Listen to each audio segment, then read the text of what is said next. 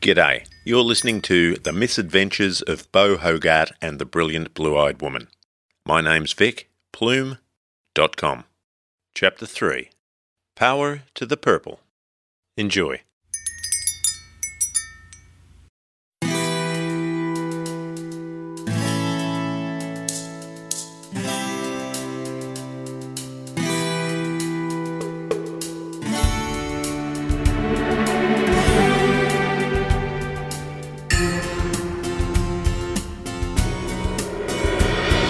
It was a magnificent New York summer's day. A crystal clear sky displayed a thin streak of cirrus cloud sitting frozen like a slender white swipe across an artist's sky blue canvas. Pulling up outside my ex ex wife's apartment block, I scanned the area for any suspicious looking people. Unfortunately, they all looked suspicious and probably thought the same of me as I walked warily up the steps and rang the building's archaic door buzzer. A voice asked who it was. It's me, I replied impatiently. Who's me? demanded my ex ex wife. You're you, I answered. I know I'm me, but who are you? It's Bo. I need a favour. Jesus, Boris, what have you done this time? The security door buzzer did its usual impersonation of a dying blowfly circling the inside of an empty soup tin. I shoved the door open and climbed the stairs to apartment 69.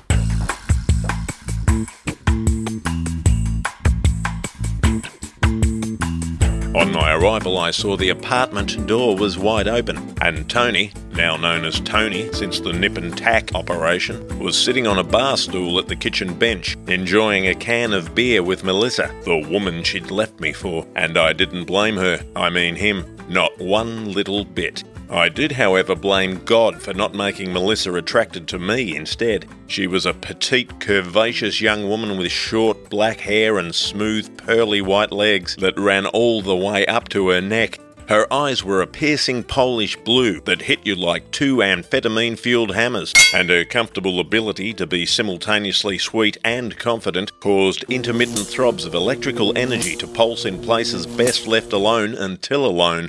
Melissa smiled a friendly smile, tilting her head to one side. My eyes took control and threw themselves at the top of her ample cleavage, which bloomed from her short floral dress. The ex ex wife, on the other hand, was now one of the boys, a large woman or ex woman, still displaying high cheekbones and angular facial features, but now they were covered in whiskers. Tony was wearing a dusty blue muscle shirt, grubby work shorts, and boots.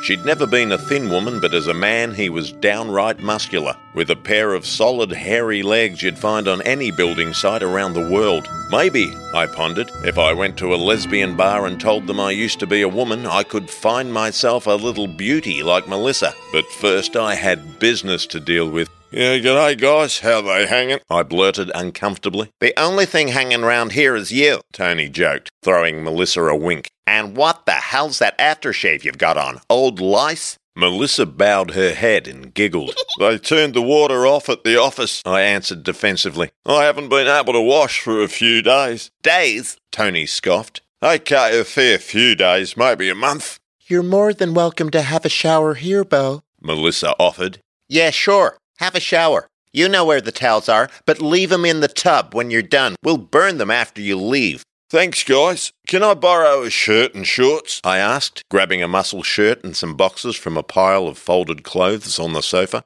Mine are both well and truly past their expiration date. And hey, do you still have that pistol I gave you when I moved out? Don't tell me you're finally going to put your shorts out of their misery, Boris. Very funny, Tone. And stop calling me Boris, I pleaded, heading down the hallway to the bathroom. As is the norm when having a shower, I soaped up thoroughly just in time for my cell phone to ring.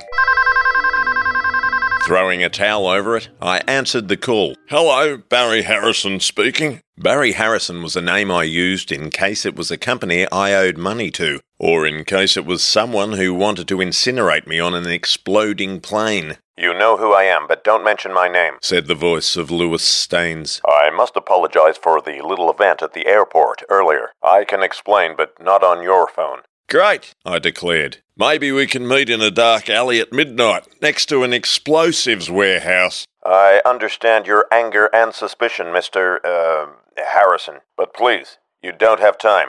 Wherever you are, leave right now, and if you want to live, discard your cell phone immediately. Your life depends on it. The phone went dead, and in a desperate attempt not to follow suit, I opened the bathroom window and threw my phone as far as I could. Unfortunately, it landed on the back of a passing truck full of propane bottles. Don't panic. Everything's going to be, all right, I stammered, pulling on Tony's shorts and muscle shirt, leaping into my old suit pants and shirt, and running to the kitchen. Where is it? I yelled, desperately rifling through the drawers in search of my old pistol, somehow wondering if I'd be gunning through the drawers if I was searching for a rifle. Tony and Melissa watched in silence, looking at each other and back at me, seemingly entertained by my distress. Where's my fucking pistol? What's the matter? joked Tony. Are your shorts trying to escape? You don't understand. There's something wrong with my phone, so I threw it on the back of a truck, and now I need my revolver. Don't you usually get your phones off the back of a truck, Boris? My revolver, where the fuck is it? Don't get your panties in a pretzel. The gun's in the freezer, behind the ice cubes. I ripped the freezer door open, grabbed the frozen Snubnose 38 special, a box of frosty hollow point bullets, and the bottle of scotch that Tony kept there for special occasions. Hey! Tony called out angrily as I bolted for the apartment door. Not my whiskey, Boris! It's a special occasion, Tone, but don't worry, I left you a present. It's a bit late for romance, sweetheart, Tony yelled as I ran out the door. And by the way, Boris, when you don't bring my shorts back, make sure you're in 'em. Racing down the stairs, I quickly buttoned my shirt and burst through the doors to witness the same bald and red-headed suits running from my borrowed Corvette. They jumped into a brown Ford sedan and burned rubber in search of what I guessed to be a truck full of propane bottles, now waiting at an intersection only 90 feet away and indicating its intention to turn right. Hurrying past the red Corvette, I made my way to Tony's bright orange VW Type 2 microbus, known in Germany and Australia as a Kombi. It was covered with huge murals of Bob Dylan, Bob Marley, Jimmy Buffett, and Janis Joplin. It also had a parrot coloured shark fin on the roof and a full size bed in the back. I opened the driver's door with the key I'd secretly grabbed from Tony's apartment. Tone's not going to be happy about this, I heard myself mumble, hoping the substantial stash of cash I'd left in the freezer would prevent him from calling the police. I'd left him almost 10 grand, and the Kombi bus was only worth about 4 grand not counting any emotional value, of course, which I hoped would now be minimal due to Tony's regular testosterone shots. Leaping into the vehicle, I noticed a messy clump on the passenger seat. It contained two pairs of big, round 1970s sunglasses, two long, curly hippie wigs, two big, bushy beards, and two purple caftan robes. Thank God for costume parties, I thought, climbing into the clump and instantly turning myself into a hippie. As I turned the ignition key, the flatulent rumble of the VW engine blurted to life, and we farted off up the one way street toward the truck and the two savage suits. By the time I could see them clearly, I was stuck in traffic. Baldy had the blubbering truck driver pinned face down on the road, his foot pressing hard against the trucker's head. Where the fuck is he? Baldy screamed repeatedly. Red's handheld device beeped like crazy as he cautiously followed his gun around the propane bottles in search of the invisible cell phone man.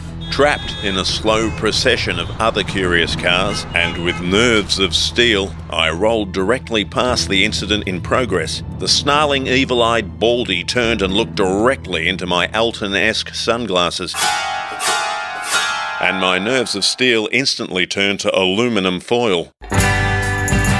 Luckily, I was unrecognisable. I'd morphed into a bearded, curly headed, caftan wearing hippie driving an orange mural covered Kombi bus. The traffic unclogged, and I moved away just as two wailing cop cars arrived at the scene, skidding sideways and screeching to a halt alongside the truck. Looking into my rear view mirror, I observed four uniformed police jump out of their vehicles, pistols drawn and shouting directives. The two suits waved some identification at the cops, who immediately holstered their pistols and walked out from behind their vehicles. Red and Baldy must be special agents, I thought. Either that or they're with the IRS. As they disappeared from my rearview mirror, I felt an even stronger need for pharmaceutical relaxation. It was at this point, for the very first time in my life, I started to believe I might have a serious drug problem. I rummaged through the luggage, and two minutes later, it looked like my drug problem was worse than I'd imagined. I didn't have any.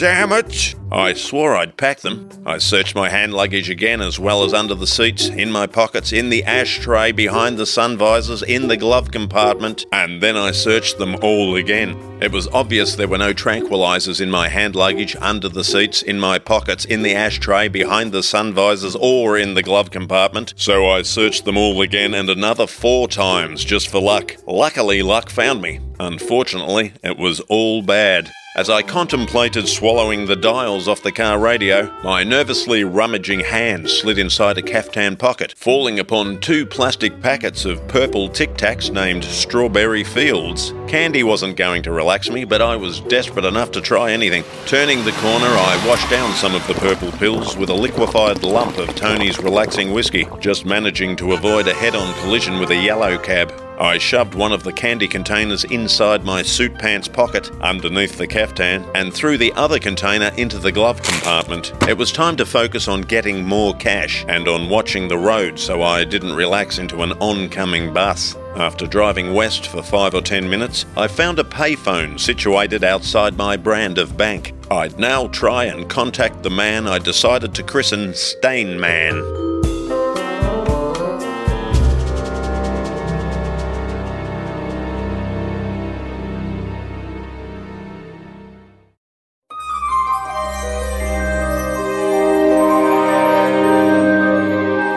Pouring myself out of the warm Kombi like a river of molten milk chocolate on a balmy day, I walked unsteadily towards the curiously sparkling payphone. It started ringing, so I picked up the handset, involuntarily burping into it.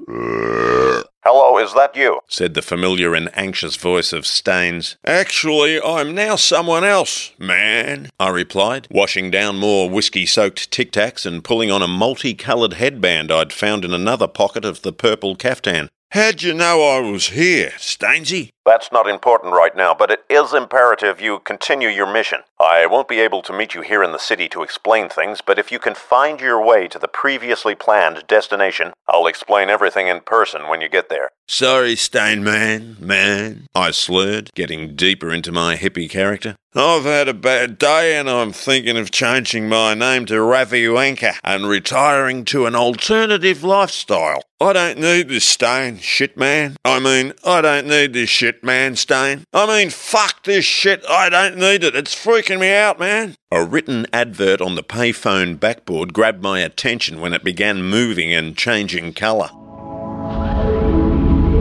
Mr. Hogarth, listen to me very carefully. I'm listening very carefreely, I replied cheekily, suppressing laughter. Mr. Hogarth, Mr. Hogarth won't be home until this evening, but if it's a complaint regarding his son, Bo, you have been placed in a queue. Suppressed, high pitched squeals of childlike laughter erupted from my mouth, nose, and ear holes, and I collapsed onto my knees, leaving the telephone receiver dangling above my head like a mountain climber reaching out for a falling friend. Catching my breath, I started singing, Oh, Mr. Sheen. Oh, Mr. Stain. Oh, Mr. Sheen, you're Mr. Stain. You're Mr. Stain there, Mr. Sheen. Mr. Hogarth, please. Your call is important to us. Please hold the line. My suppressed, high pitched squeals exploded into uncontrollable hysterical laughter, forcing me off my knees and onto my back, where I was struck by a physical kryptonite like weakness. Lou Staines's voice squirted from the dangling payphone as if he were a chubby little one inch rubber man yelling through a pinhead sized bullhorn. Mr. Hogarth, Mr. Hogarth. One Adam 12, one Adam 12. Be on the lookout for a Mr. Hobogart,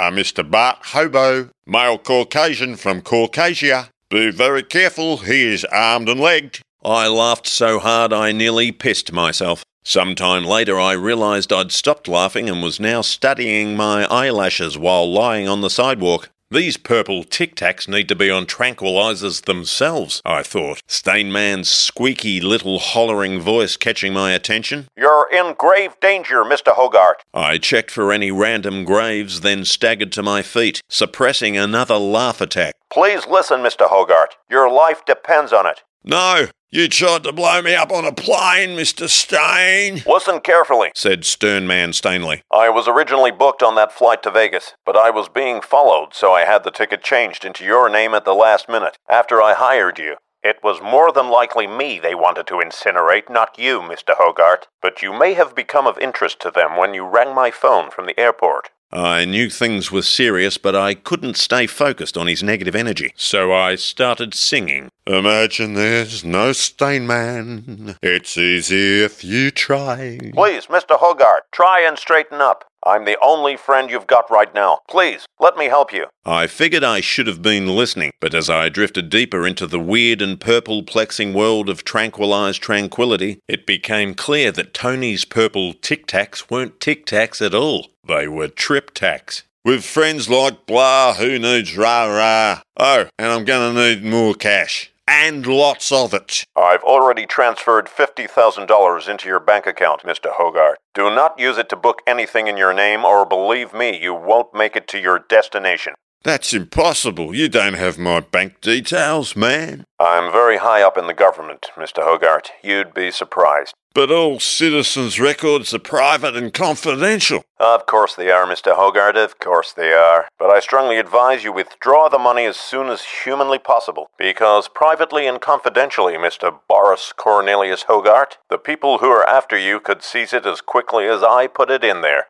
Take out all the money I deposited and do it now. Your transaction records can be accessed by others, and if you withdraw the money halfway to your destination, there's a huge chance you'll get a speedy visit from a Scud missile on a lonely desert road. Listen, mister, whoever you are, I might just take the 50k and call it quits, because I'm just about over this whole damn fucking. You're a dead man walking, Mr. Hogarth. Silence entered my head and its surrounding airspace. Look, Mr. Hogarth, I haven't been totally honest with you. The fact is, even if we part company right now, you'll still be hunted. I'm afraid there's no turning back from here. I'm sorry, Mr. Hogarth, I'm desperate. But if you help me, I'll help you. And only then will you have a chance of survival. Alternatively, you can stick your head in the 50 grand in the sand and have your ass shot off. What's it going to be? Hmm, you'd better give me some time to think about that. Okay, I'm in. I was getting some insight into why my client was called Lou Staines. He was starting to stink, and I was going to need more than a toilet brush to get rid of him. Thank you, Mr. Hogarth. That's a very wise decision. Don't call me again or they'll trace you. I'll organize a safe cell phone for you and call you from a secure line when you get to your destination. Good luck, and remember, don't forget. With that, the phone went dead. I was in nearly as much trouble as a dodo bird, and by that I mean I was endangered and it was extinct.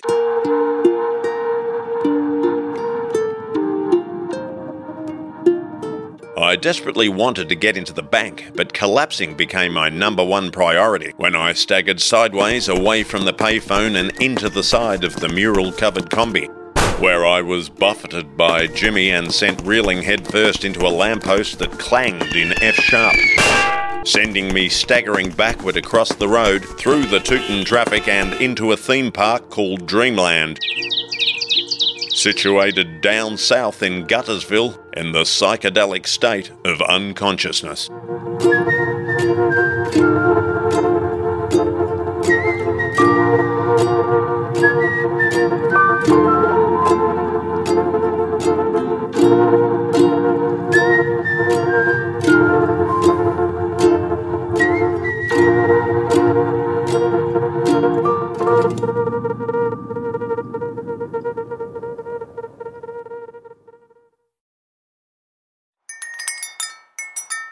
Have now reached the end of chapter 3.